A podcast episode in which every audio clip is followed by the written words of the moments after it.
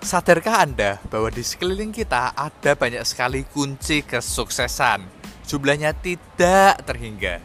Satu kunci kesuksesan saja dapat membuat kita menjadi seorang yang sangat sukses.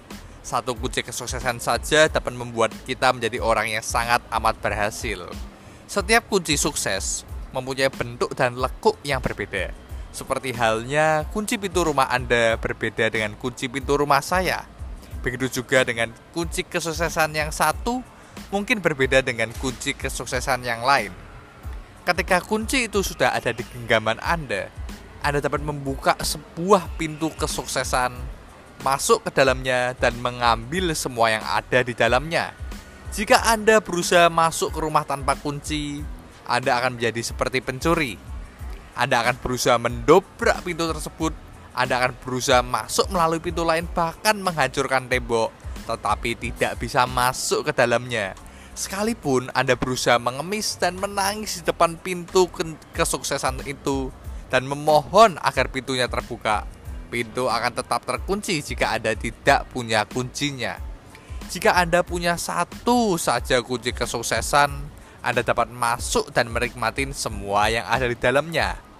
Banyak orang sukses di dunia ini yang mencapai keberhasilannya hanya karena punya satu kunci kesuksesan saja. Namun ada juga yang berhasil karena dua kunci kesuksesan bahkan ada yang memiliki lima kunci kesuksesan untuk membuka semua pintu-pintu kesuksesan mereka. Sekarang bayangkan jika Anda mempunyai 10 kunci kesuksesan, saya yakin Anda dapat mengubah nasib bisnis Anda dengan sangat dahsyat.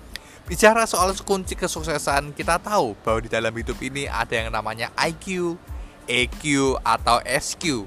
Saya akan jelaskan satu persatu dan bagaimana kaitannya dengan kunci kesuksesan ini.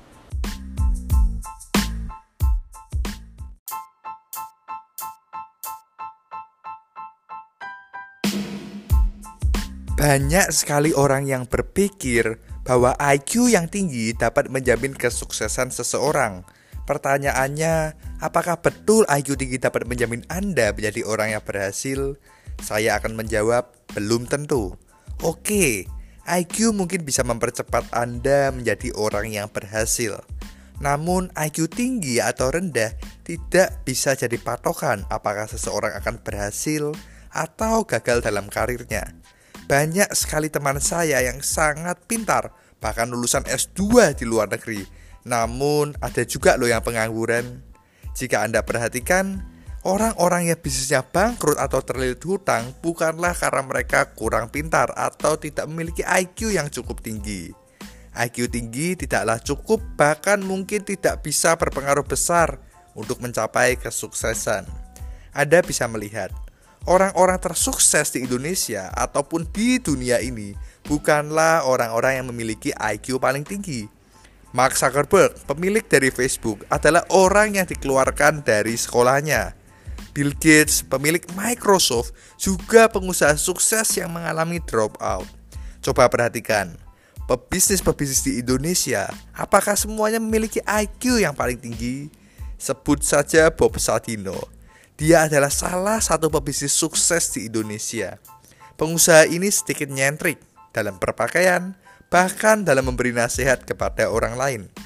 Dalam pesan-pesannya, Bob Sadino selalu menyampaikan bahwa kepintaran tidak menjamin seseorang untuk berhasil. Dia juga dikenal dari buku yang menuliskan kisah entrepreneurnya dengan judul Belajar Goblok ala Bob Sadino. Jika IQ atau kepintaran otak tidak dapat menjamin seseorang untuk berhasil, apa sebenarnya penentu keberhasilan seseorang? Sebagian besar peneliti dan ilmuwan mulai mengarah ke EQ atau emotional quotients.